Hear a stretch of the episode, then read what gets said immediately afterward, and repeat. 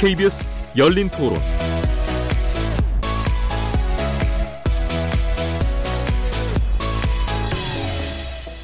안녕하십니까. 묻는다, 듣는다, 통한다. KBS 열린토론 진행자 정준입니다.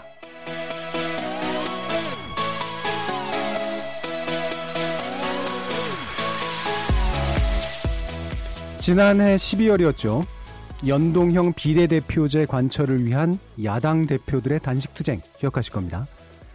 그 결과로 선거제도 개혁 법안을 올해 1월 임시국회에서 합의 처리한다라는 그런 내용이 나왔는데요.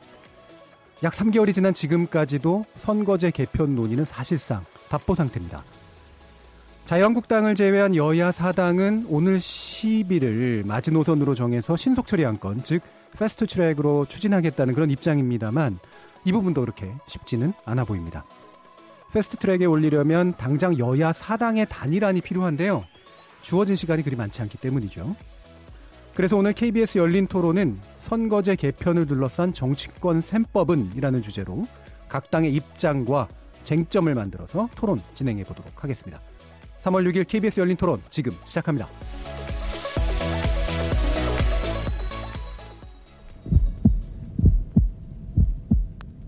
살아 있습니다. 토론이 살아 있습니다. 살아있는 토론, KBS 열린토론. 토론은 라디오가 진짜입니다. 진짜 토론, KBS 열린토론.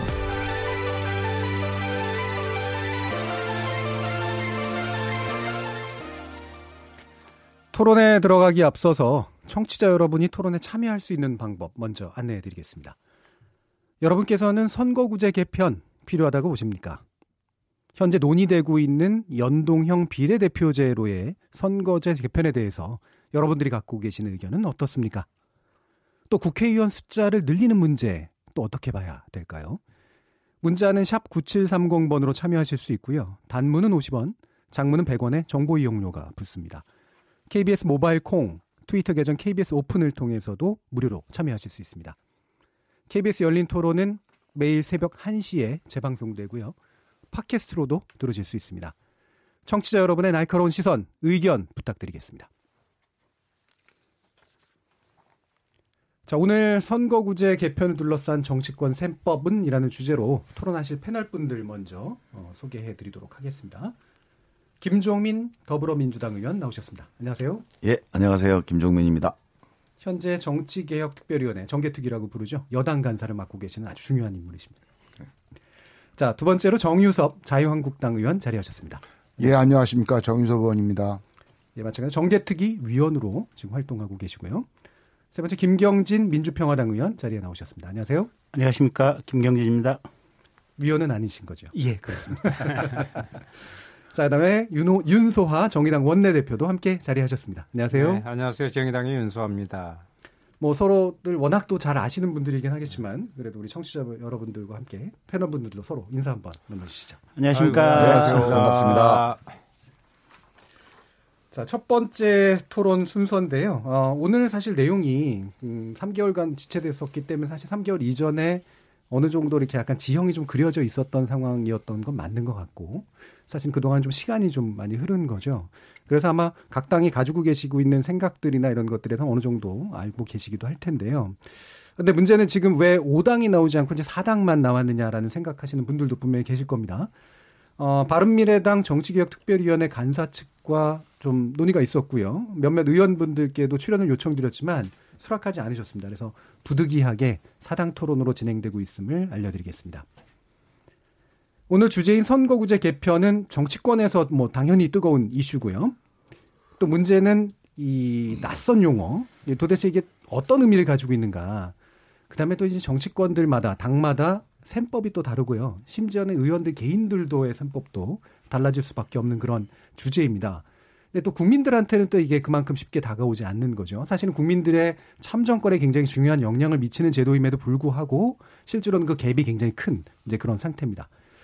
또 이 선거구제 개편은 바로 이렇게 굉장히 중요한 사안이기 때문에 여야 합의 당연히 중요하고요. 거기에 대한 국민적인 동의도 함께 진행돼야 될 그런 필요가 있습니다. 그래서 오늘은 이 각 당의 입장을 먼저 들어보고, 그래서 어떤 식의 이제 입장들이 있는지를 먼저 확인해 보고요.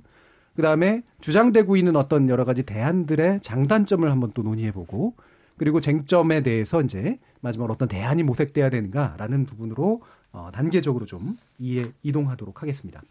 그래서 말씀 주실 때도 되도록이면 청취자분들의 이해가 좀 잘 될 수 있도록 친절한 설명 부탁드리겠습니다.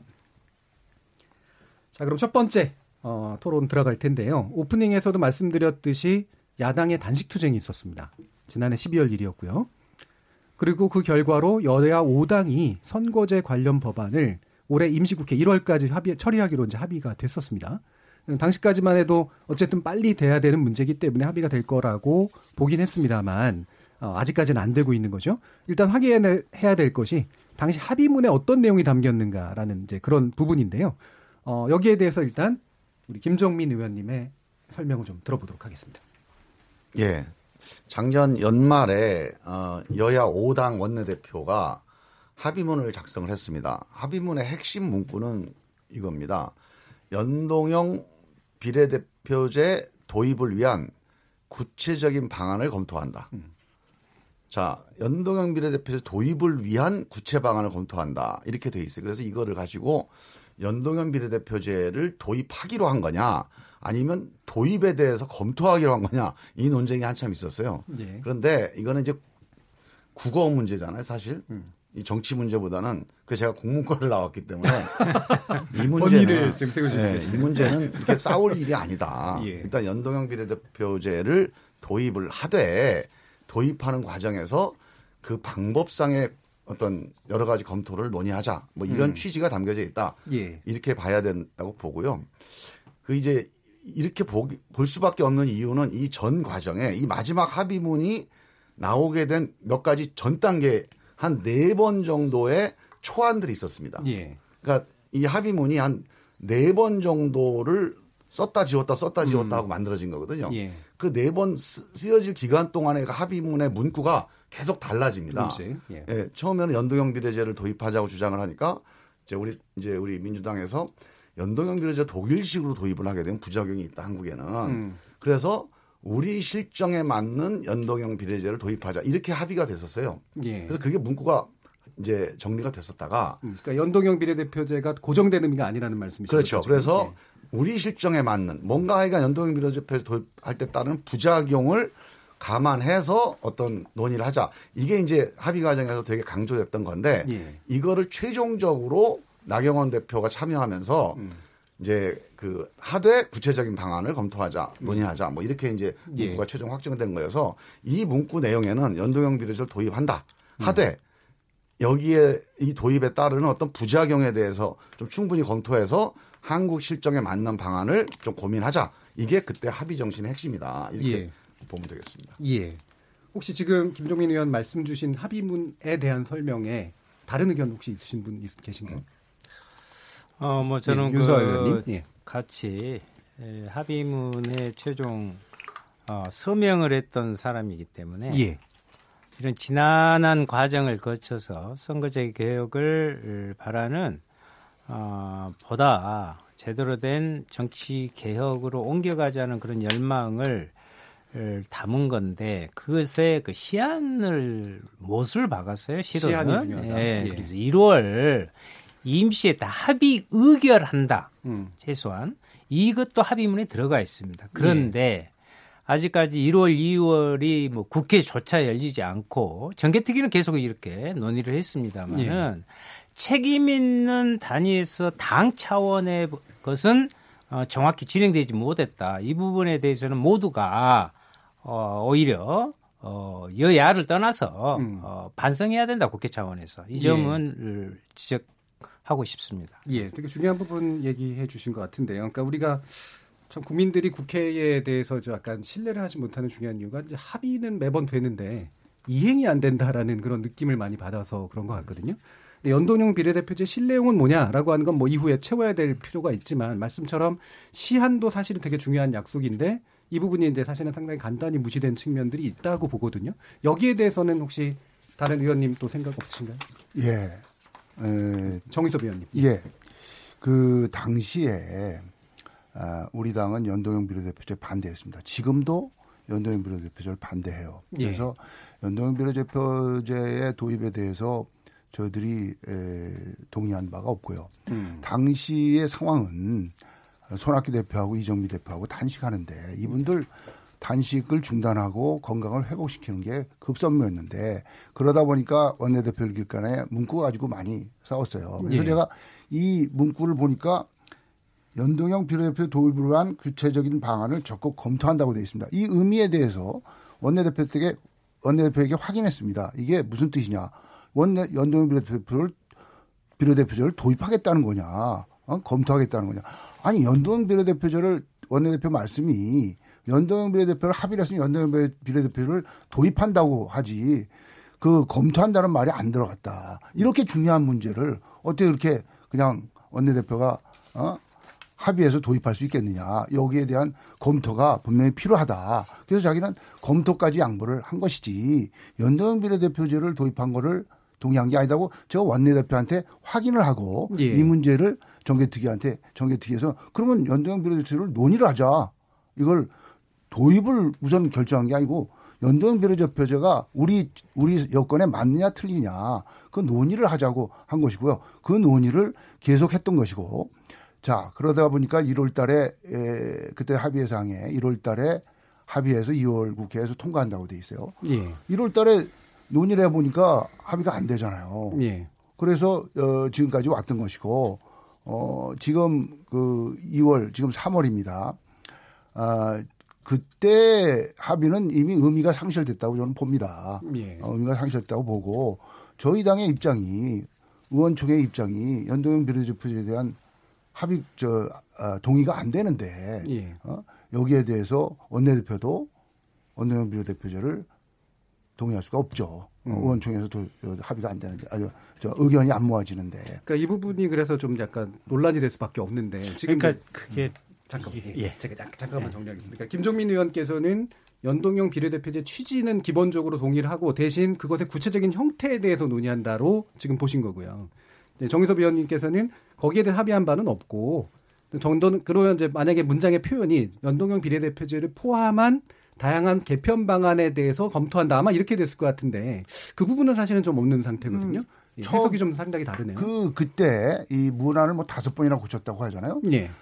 손학규 대표하고 이정무 대표 단식을 풀기 위해서 네. 그분들이 용인하고 단식을 중단하고 건강을 회복할 수 있는 네. 그런 정도의 문구까지는 좀 써달라 해서 거기까지 양보를 했다는 것이지 네. 이 중요한 문제를 상당한 검토와 논의와 토론 없이 그냥 그날 그렇게 합의해서 정할 수는 없는 거고 그 문제에 대해서 제가 그래서 아까도 말씀드렸듯이 원내대표한테 확인한 거다. 그래서 확인하고 정개특위 가서 이거는 검토하기로 한 거니까 연동형 비례대표제를 논의하자고 저희가 계속 주장하고 연동형 비례대표제의 문제점 그리고 연동형 비례대표제에 대한 반대 의견을 저희들이 지속적으로 정개특위에서 한 겁니다. 네, 이거 김경진 의원 그러니까 반론 좀 이따 듣고요. 네, 그러니까 이제 저희가 또는 보통 국민이 볼 때. 예. 제1야당의 원내대표, 특히 국회의석이 100석 이상 되는 정당의 원내대표 말씀이라면 예. 지극히 신뢰로워야 되는데 이제 이겁니다. 이게 그 합의문 1항 보면 연동형 비례대표제 도입을 위한 구체적인 방안을 적극 검토한다. 이 문안의 해석을 가지고 지금 이제 예. 국어적인 해석부터 서로 다른 거 아니겠습니까? 그런데 예. 이제 2항이라든지 3항 석패율제라든지 뭐 비례대표 확대 또는 의원 정수 10% 이내 확대 여부 포함 검토 뭐 이런 부분은 정개특위 합의에 맡기고 또 석패율제도 적극 검토하고 뭐 이런 내용들이 들어가 있거든요. 예. 이런 2항과 3항의 내용을 전체적으로 종합을 해보면 연동형 비례대표 도입이라고 하는 것은 당연히 받아들인다는 전제하에서 지금 2항 3항이 돼 있는 것 같거든요. 예. 이제 그렇게 해석될 수밖에 없는 상황인데 그 합의가 끝나자마자 이게 부인이 됐다라고 하는 것은 도대체 국민들이 볼 때 또 대부분의 국회의원이나 정치 주제를 볼 때 이게 제1야당의 원내대표 말씀에 신뢰도가 얼만큼 있겠느냐 이제 이런 어떤 의문이 하나 생기는 거고요. 예. 결국 본질은 이겁니다. 이게 국회의 구성 방법, 그러니까 어떻게 선거 제도를 짜느냐, 이 부분은 사실은 우리 국회가 스스로 담당해서는 안 되는 겁니다. 예. 우리가 직접 하려고 하다 보니까 각자 모든 자신의 이해관계를 기준으로 그 관점에서 정당이 또 개개 의원들이 생각을 하고 판단을 하고 의견을 피력하고 어떤 표결에 관한 의사결정을 하다 보니까 이게 거의 불가능에 가까운 상황들이고요. 사실은 차라리 이번에 공직선거법을 개정을 하면서 다음 선거부터 선거제도 개편 및 선거구역 획정에 대해서는 중앙선관위에 전적으로 위임하겠다. 국회가 안 하겠다. 예. 이런 식의 새로운 근본적인 제도의 판이 짜져야만 이 문제가 해결이 되지. 예. 물론 저희 당에서도 또 이번 저희 국회에서도 이 문제의 해결을 위해서 최선을 다하겠지만 과연 제대로 될 수 있을까? 이런 어떤 구조적 제약의 한계 속에서 그래서 그런 어떤 근본적인 조항 개선이 필요하다라는 것이 제 생각입니다. 예. 김경진 의원 말씀은 제가 두 개로 지금 일단 정리가 되네요. 첫 번째로는 문구상 연동형 비례대표 도입에 합의한 게 맞다라고 보시는 거고, 두 번째로 그러나 현재 같은 문제가 반복되고 있는 건 결국에는 국회의원들 스스로 합의할 수 없는 문제를 합의에 맡겨버리는 상태이기 때문에 바깥으로 빼거나 그렇죠? 뭐 이제 선관위에게 맡기거나 이래야 된다라는 거라서, 두 번째 부분은 제가 뒤로 좀 돌려가지고 한번 쟁점 토론을 좀 해보겠습니다. 그럼 아까 이제 반론, 김종민 의원께서 반론을 좀 해주시겠다고 했는데 제가 반론 전에 잠깐 이렇게 여쭙는 게, 우리가 문서 합의를 하는 이유는 이제 그걸 만든 사람의 의도를 나중에 묻는 게 아니라 문서를 놓고 이제 해석을 하는 게 원래 원칙이라서 이제 그렇잖아요. 근데 지금 같은 이제 굉장히 다른 해석이 나오는 이유까지 포함해서 이제 반론으로 좀 한번 주시면 좋겠습니다. 네, 이제. 제가 국어 문제라고 말씀을 드렸지만 사실 이 문제를 가지고 해석을 이렇게 달리하는 거는, 저는 이거는 솔직히 제가 우리 정유섭 의원님은 제가 존경하지만 한국당은 정치적 억지를 부리고 있다. 사실 상식적이지 않습니다. 그 문제는. 그런데 설사 100번 양보해서 한국당의 그런 주장을 우리가 그냥 합리적인 주장이라고 인정을 하더라도 예. 자, 여기 보면 구체적인 방안을 적극 검토하기로 했잖아요. 지난 3개월 동안 한국당이 구체적인 방안을 적극 검토한 적이 한 번이 없어요. 15번 회의를 했는데 15번 회의 전체 다 무조건 반대한다, 절대 안 된다 이 발언만 하셨습니다. 자, 그동안에 우리는 반대하지만 우리는 부정적으로 보지만 한번 방법이 있는지 찾아보자. 이런 취지의 자세를 가지고 해야 이 합의문에 대한 신뢰감 있는 그 이행이라고 볼 수 있는데, 지금까지 한 번도 바로 회의 그 합의한 다음 날부터 적극 반대한다는 발언만 해왔어요 지금까지. 그래서 예. 저는 한국당이 기본적으로 반대하는 건 저는 이해가 갑니다. 반대할 수 있어요. 하지만 합의에 대해서 이렇게 그냥 헌신짝 버리듯이 하는 거는 이건 지금과 정치 신이 어긋나는 거다. 전 이 점이 좀 너무 아쉽습니다. 예, 정유섭 위원님 말씀을 제가 들어야 될 것 같은데, 일단 예. 시한 문제와 그다음에 이렇게 해석상의 차이가 생기는 문제인데, 해석상 차이는 인정할 수 있다고 하더라도 적극 검토라고 하는 합의에 대해서도 사실은 무책임하지 않았느냐라는 지금 말씀을 하신 것 같아요. 어떤 의견이신가요? 자, 문구 그대로 읽으면 됩니다. 이 문구가 검토한답니다. 검토한다고. 연동형 비례대표제에 대해서 우리가 한 번도 연동형 비례대표제 도입에 찬성한 적이 없어요. 저희 당 입장에서. 연동형 비례대표제 자체를 반대하는데 어떻게 구체적인 방안을 논의를 합니까? 그러니까 왜 확인이 왜 이렇게 했어? 아니, 그러니까 내가 원내대표한테 확인했다고 그랬잖아요. 이건 검토한다고 문구 그대로 봐라. 검토면 해석이 필요한 거 아니지 않느냐. 검토하겠다고 한 것이지, 이거를 그냥 그 한 줄 가지고 그 중요한 선거 제도라는 게요. 이게 국민들한테 동의를 받아야 되고 또 어느 선거 제도든 장단점이 있고 이게 게임의 룰인데, 이런 거를 그날 그 검토하지도 않고 그걸로 도입해 갖고 간다고 한다면 그거는 그 과도한 해석이고요. 저희는 분명히 아까 말씀드렸듯이 우리가 연동형 비례대표제에 반대하기 때문에 도입 방안에 대해서 논의를 안 한 것이지, 연동형 비례대표제를 도입을 찬성했으면 도입 방안을 논의를 하죠. 그러니까 도입 자체에 대한 검토를 한 거지 않습니까? 그 문제를 무슨 문구 자체로 우리가 검토, 그러면 처음부터 도입한다고 하지 합의서에 검토한다가 들어갔다는 것은 검토를 하겠다는 것이지 그런 식의 합의가 어디 있습니까? 저는 예, 그래서 잠깐만요. 그 의원님께서 정유섭 의원님께서 말씀하신 것은요 전혀 앞뒤가 맞지도 않고요. 어떻게 보면 굳이 토론회에서 이런 표현을 해야 될까? 아, 정말 손바닥으로 하늘을 가리는 것을 이렇게 이런 표현을 두고 맞대응하라고 준 이야기가 아닌가 이렇게 생각을 합니다. 특히나 먼저요. 참 그렇게 인간적이신지는 모르겠는데 이 문제를 단식을 풀기 위해서 대단히 인도주의적 관점인 것 같네요. 그렇죠. 풀기 위해서 이걸 했다. 어? 그러면 들어갔을 때 바로 이것을 응해야죠. 그런데 이것은요 그럼 임시 방편으로 일단 했다 이 말입니다. 이걸 인정하는 거나 마찬가지고요.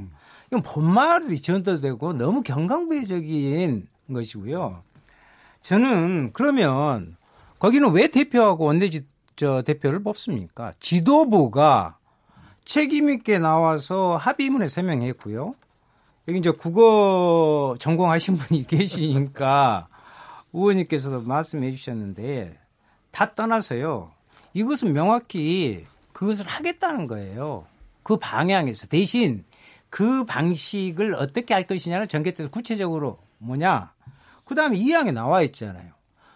구체적인 방안을 적극 검토한다. 비례대표 확대 및 비례 지역구 우석 비율 의원 정수 10% 이내 확대 등 포함해 검토. 아니 위에가 안 한다고 했으면 이런 것이 왜 이 항에 들어갑니까? 또 하나는요. 석패율제가 우리가 있습니까 지금?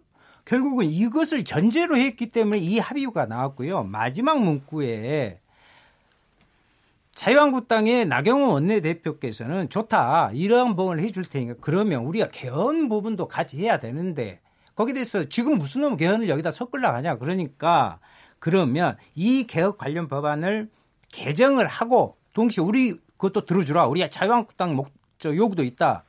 해서 원포인트 개헌 논의를 그때 시작한다를 우리가 같이 합의를 한 겁니다. 그런데 이것을 이제 와서 이런 식으로 완전히 밑에서부터 전혀 근거 없이 부정하는 것은 저는 있을 수가 없는 이건 국민 앞에서의 공동 기자회견을 한 겁니다. 정의당의 윤소위원회 다시 반론이 있었고요. 이게 너무 길어지면 좀 안 되기 때문에 또 계속해서 이제 정유섭 위원께서 자꾸 대답을 하셔야 되는 상황이니까 짧게만 일단 요거 정리 먼저 하시고 이제 다음 논의로 넘어가겠습니다. 이 항은 연동형과 상관없이 병립형이든 또 연동형이든 2항은 다 해당이 되는 거니까 연동형을 전제로 2항을 한 건 아니고요. 그러니까 그런 구체적인 아니라도 내 봤냐고. 2항이라 아니고. 자 그러면 우리가 그 문구에서 권력구조 개편에 대한 논의를 하는 것으로 되어 있는데 그 합의는 지켜졌습니까? 권력구조 논의를 했습니까?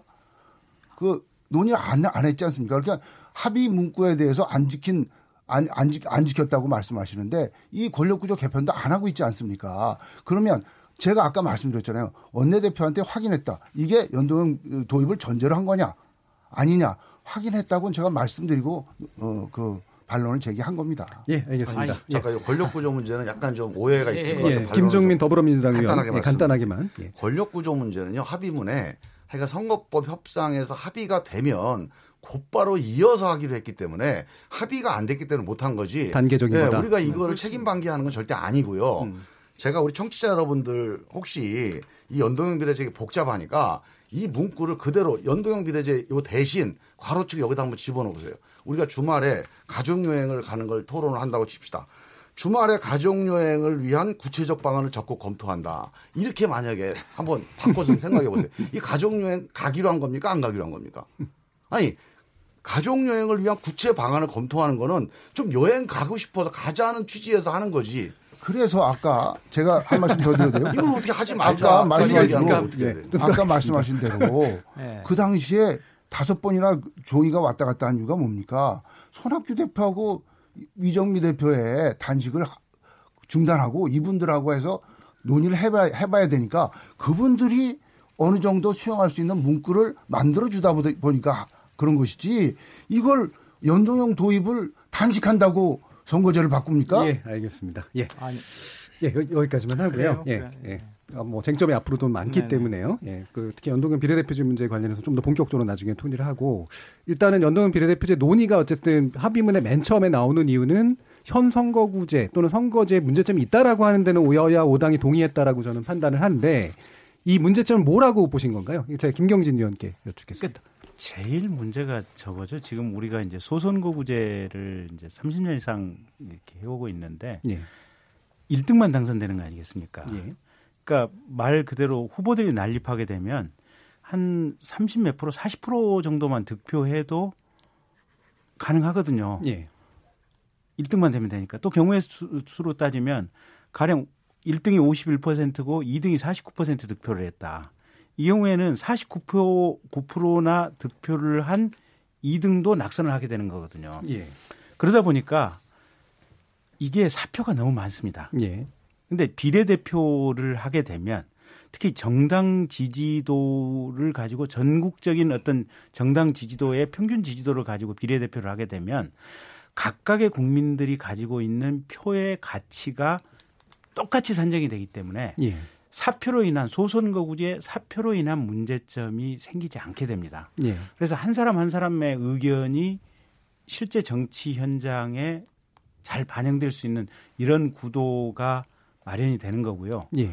이 소선거구제 문제 때문에 이제 지난번 대선이라든지 아니면 작년 지방선거부터 조금 이제 해결의 기미가 보이고는 있지만 사실은 특정 지역과 특정 정당에 결합된 어떤 이런 지역주의적인 투표 예. 행태들이 많이 생겼지 않습니까? 예. 그 문제도 지금 해결을 해야 될 거 아니겠습니까?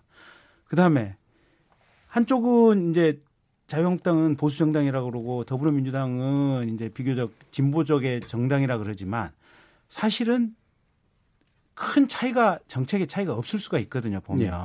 그러면 세부적인 특정 세력 노동자만을 어떤 노동자의 이익만을 대변하는 정당 또는 농민의 이익만을 대변하는 정당 또는 학생의 이익을 제대로 어떤 청년층의 이익을 제대로 대변해 줄 수 있는 정당 이런 소수 정당들이 여러 개가 있어야만 구체적인 계층에 따른 어떤 이 이해관계가 정치 현장에서 대변이 될 수 있는데 지금의 거대 양당의 정치 세력 구도로는 그게 불가능하게 됩니다. 예. 그래서 이게 이 그런 문제를 해결할 수 있는 가장 비교적 합리적인 제도가 뭐냐. 물론 모든 제도는 장단점이 있기 때문에 예. 연동형 비례대표제 역시 전국이 불안해질 수도 있고 여러 가지 단점은 있지만 그런 큰 틀의 문제점을 해결해 줄 수 있는 가장 공통적인 제도가 뭐냐라고 했을 때 그게 연동형 비례대표제다라고 정치 전문가들이 보고 있고 예. 또 저희 국회에서도 그렇게 보고 있기 때문에 그쪽 방향으로 가자라고 주장을 하고 있고 지난번 5당 원내대표 합의 때 그 합의가 이루어진 겁니다. 예. 거기에 이제 뭐 동의를 하고요. 예, 정의당적으로 예. 예. 그러면 그것이 구체적으로 예를 한번 들어봐라. 알기 쉽게 가장 가까운 예로 한번 들어볼게요. 작년 지방선거에서 서울시의 광역의원입니다. 예. 광역의원 같은 경우에 민주당이요. 그렇죠. 50% 득표를 했는데 92%인 102석을 차지하게 됩니다. 예. 그럼 자유한국당은 또 어땠냐? 대구에서 46% 지지로 무려 83%를 했단 말이죠. 예. 이것은 곧 얼마만큼 거대 양당의 독식 구조가 나머지의 표심을 제대로 반영하고 있지 못하고 이렇게 쏠림 현상으로 하는 것은 촛불 때도 요구했지만 국민의 주권을 행사하고 제대로 행사하고 그것이 반영되도록 만드는 정치개혁의 선거제도 개혁의 필요성을 국민들 모두가 더욱더 공감하게 된 것이죠. 그것을 한 사례를 들어서 말씀드릴게요.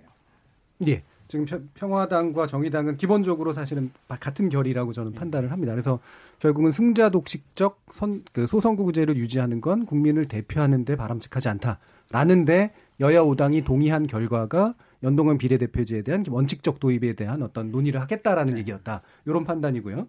그러면 이제 뭐 아까 거대 양당이라고 지칭하셨습니다만 뭐 얘기를 들어봐야 되니까요. 김종민 의원께서는 더불어민주당의 입장에서 봤을 때 이 취지에 일단 동의한 거다라는 부분에 대한 입장과 그것이 연동형 비례대표제 형태로 만약에 나타난다면 민주당의 입장은 무엇인가라는 것 제가 한번 여쭙겠습니다. 예, 저희 민주당은 지난 한 20년 가까이 선거제도 개편을 주장을 해왔습니다. 김대중 대통령 때부터 시작을 해서, 그리고 일관되게 저희의 선거 때마다 당론은 권역별 비례대표제 확대, 이게 우리 민주당의 당론이었어요. 뭐 여기에는 이제 연동제의 취지가 좀 반영은 돼 있다 이렇게 이제 우리가 이번에 해석을 했지만, 문서상으로 명문화되어 있는 건 권역별 비례대표 확대입니다. 제가 이걸 약간 풀어서 설명을 좀 해드릴게요. 예. 지금 우리가 흔히 선거제도 개혁 뭐 토론을 하거나 어떤 뭐 얘기를 하다 보면 비례성과 대표성의 강화 이런 말씀 많이 들으셨을 거예요 아마. 예. 기본적으로 비례성과 대표성을 높이는 게 좋은 선거제도입니다. 예. 그래서 우리 선거제도는 비례성, 대표성이 약한 거 아니겠습니까? 예. 그러니까 고치자는 거예요. 예. 그러니까 비례성 문제는 뭐냐? 지금 이제 승자 독식, 지금 다 설명하셨죠? 이게 중요합니다. 비례성이 떨어져요. 표 찍은 대로 의석수가 잘 안 나와요. 자, 근데 이 비례성 문제에서도 제일 심한 게 사실은 지역주의입니다. 우리가 영남, 호남에서 어떤 당이 50% 득표율 가지고 70%, 90%를 이제 그 독점을 합니다. 이걸 30년 동안 계속했어요. 영남 가면은 한나라당, 호남 가면은 뭐 민주당. 그렇게 하니 거기는 사실은 선거를 본선이 필요가 없어요. 한 당 공천되면 그 사람이 당선이나 마찬가지예요. 그럼 결국은 국민들의 직접 선출권이 현저하게 훼손되어 온 거거든요. 이게 비례성이 기본적으로 국민의 민주적 이 권리, 기본권을 이제 참정권을 훼손해 온 뭐 이런 하나의 사례죠. 그래서 이런 지역주의, 그다음에 승자 독식 이런 것들의 폐해를 낳는 비례성, 이 약한 비례성을 보강해야 된다. 이게 이제 하나의 선거 개혁의 축이었는데, 예. 사실은 우리가 이제 선거법 관련해서 이제 학자들의 얘기라든가 우리 고민을 좀 깊이 해보면 이런 결론이 나옵니다. 비례성을 높인다고 해서 대표성, 즉 국민들을 올바르고 대표하고 있느냐, 이 국회가 이 대표성의 질이 높아지는 건 아니다. 예. 이게 직접적인 연결관계가 있는 건 아니에요.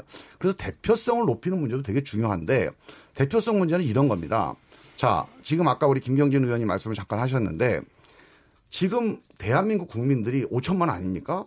그리고 되게 이제 다양해졌어요. 청년도 있고 여성도 있고 노인도 있고 장애인도 있고 뭐 4차 산업혁명도 있고 그냥 농업하는 분도 있고 되게 다양합니다, 국민들은. 그런데 우리 국회는 과연 다양한가? 이 국민을 대표하는, 이 국민이 다양하면 국민을 대표하는 국회도 다양해야 이게 대표성이 좋은 거거든요. 예. 근데 국민은 다양해지는데 점점 사회가 발전하면서, 그리고 이제 현대화되고 지식정보가 되면서 되게 다양해졌는데, 국회 구성은 되게 이 동종교배가 심합니다. 좀 극단적으로 얘기하면 50대 남성, 그다음에 대학 좋은 대학 나오고, 그다음에 뭐 옛날에 민주화 운동을 했던가 아니면 고위 관료를 했던가 아니면 뭐 판검사를 지냈던가, 다 이런 정도가 되면 당선이 됩니다. 왜? 되게 250개 선거구에서 소선거구제로 똑같은 선거 방식을 하게 되다 보니까 되게 비슷한 사람을 선출하게 되어 있어요. 그 동종교배가 심해요. 그래서 사실은 국민들은 다양한데 국회는 다양하지가 않다. 예. 이 대표성의 결함이 상당히 중요한 문제입니다. 그래서 예. 우리가 그걸 지역 대표성이라고 얘기해요. 그런데 지역 대표성도 보면, 저는 이제 논산, 계룡, 금산입니다. 저는 3개 시군을 포괄하고 있지만, 서울 같은 경우는요, 송파, 갑, 송파구 중에서도 몇 동만 대표하고 있어요. 과연 이런 대표성이, 이런 극단적인 소지역 대표성이, 원래 국민은 국회의원은 국민의 대표잖아요.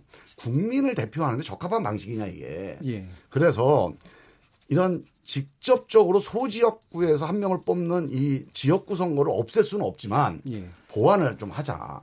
그래서 권역별로 비례적으로 대표하는 대표를 뽑자. 그러면 이 권역별 대표는, 예를 들면 우리 이제 충청권을 얘기한다면 논산, 계룡, 금산, 뭐 유성, 갑, 뭐 대전, 서구, 갑 이런 국회의원도 뽑지만, 또 한편으로 충청권 국회의원도 뽑는 거예요. 그러면 국회의원이, 야, 우리 논산에 다리 놓는 거 어떻게 할까, 이 고민도 하지만, 충청권 전체가 교통이 어떻게 돼야 돼, 산업단지가 어떻게 돼야 돼, 일자리가 어떻게 돼야 돼, 이런 고민하는 국회의원도 생기는 거죠. 그러면 적어도 국민을 대표하는 대표성의 질이 높아질 수 있잖아요. 예. 그런 점에서 우리 당은 일관되게 권역별 비례대표제를 확대하는 것이 국회의 품질을 높이는, 대표성을 높이는 길이다.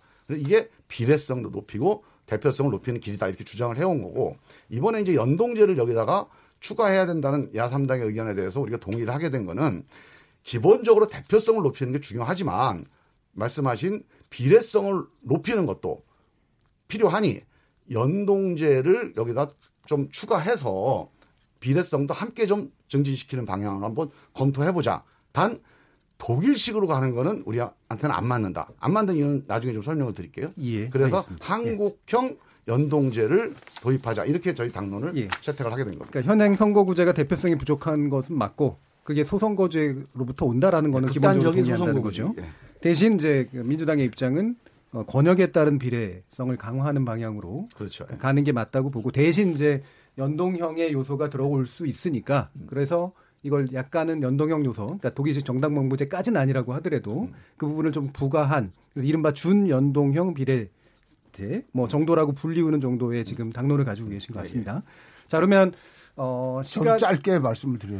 뭐 제가 말씀을 못 드려서 아닙니다. 제가 여쭈려고요. 지금 정유섭 자유한국당 의원께 제가 여쭈는 게 방금 말씀하신 것처럼 이제 이런 소선거구제 문제라든가 이런 게 문제가 있다라고 하는데 기본적으로 여야 5당 합의에 그 정신이 들어가 있다라고 보시는지와 그다음에 거기에 대한 자유한국당의 아까 연동형 비례대표처럼 계속해서 반대했다라고 하셨는데 관련된 당론은 무엇인지 말씀 듣고 싶습니다. 예, 제가 이 선거제도라는 것이 어떤 것이 옳고 어떤 것이 그런 게 아닙니다. 예. 모든 선거제도가 다 장단점이 있습니다. 지금 우리의 선거제도는 1987년 체제예요. 그때 삼김 시대에 그 유산으로 남은 겁니다. 그래서 어느 한 김은 어느 지역을 대표하고 또 다른 김은 어느 지역을 대표하다 보니까 그 지역이 일당 독식이 돼버린 거예요. 네. 그런 거에 대해서 아까 우리 김종민 의원이 정확하게 지적해 주셨는데요. 지역주의 이거를 좀 깨자고 수많은 이전에 정치 지도자들이 이 지역주의를 어떻게 해소할 수 있느냐. 이거를 하기 위해서 이번에 나온 것도 이 지역주의 문제를 해소해서 한 당이 한 지역을 독식하는 이래가지고 이념이나 무슨 정치 철학이 아니라 그런 당에 따라서 한 당이 차지하는 이런 걸 깨보자 해서 이제 선거제도 개편 얘기가 나오는데요. 예. 선거제도를 개편하기 위해서 계약을 해서는 안 됩니다. 지금보다 나아져야 되거든요. 예. 그런 측면에서 저기한 거고요. 저희 당에서 그동안 많은 논의가 있었습니다. 저희 당의 비대위에서 제가 정개특위 12월까지 간사를 했습니다마는 그때 제가 받은 안이 30명을 줄여라. 그리고 중대인 선거구제로 해라. 예. 이 안이에요. 이거를 우리 안으로 내는 순간 이거는 이 논의의 판을 깨거든요. 예. 그러니까 이런 안 가지고 난 제시를 못한다. 그리고 그때 제시를 안 한 겁니다. 예. 그리고 민주당에서 안을 내면 그 안을 가지고 우리가 논의를 하자고 한 것이지 우리 안을 내자고 하면 그 안을 낼 수밖에 없어요. 예. 그러면 270명으로 30명 줄이고 지역주의를 완화하고 해서 중대선거구제로 가자. 또 도농복합제나 중대선거구제로 가자.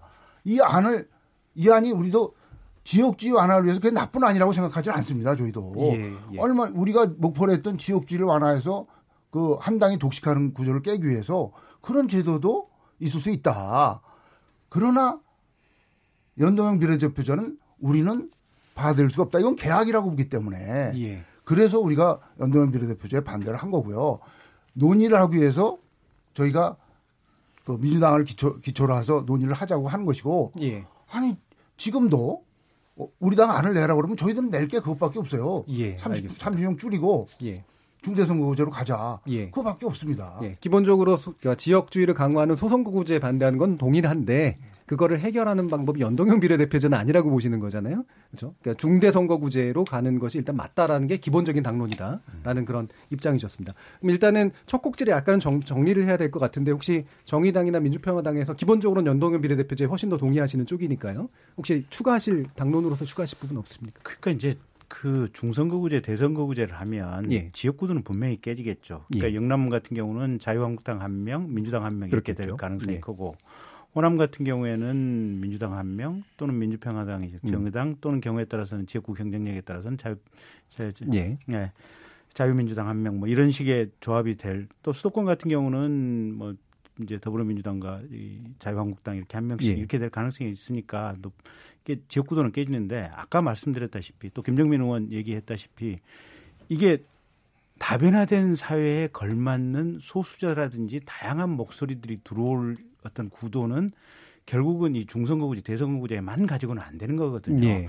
그래서 비례대표를 확대해야 되고 국가가 제대로 돌아갈 수 있는 틀을 만들기 위해서는 이 비례대표 숫자 확대 연동형으로 가자. 예. 이게 지금 저희가 주장을 하고 있는 그런 이유들인 겁니다. 정의당에서 혹시 실은 김종민 의원님께서 말씀하신 것은요.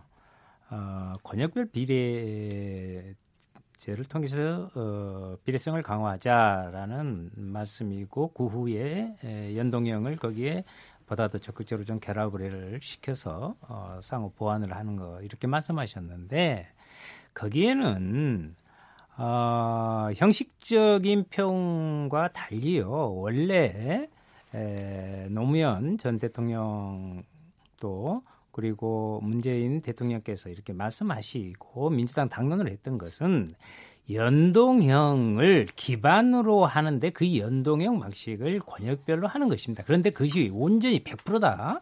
독일식 정당 명부 비례대표제라는 부분은 좀 우리 그것에 부담스러운 것이 많다. 좀 어긋나는 지점도 있으니 또 거기에 나타나는 초과의석 문제라든가 이런 것들이 있으니 그것을 좀 강조하시는데요.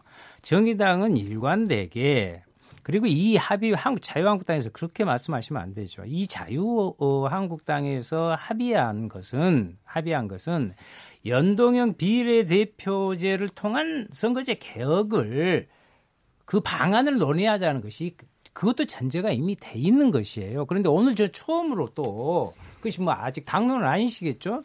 근데 지금까지 아무런 말씀을 안 하시다가 이제 여기 지금 이 시국이 지금 오늘 정개특위 위원장께서 7월 10일까지 최종 합의안을 내라. 그렇지 않으면 우리 떠나야 된다.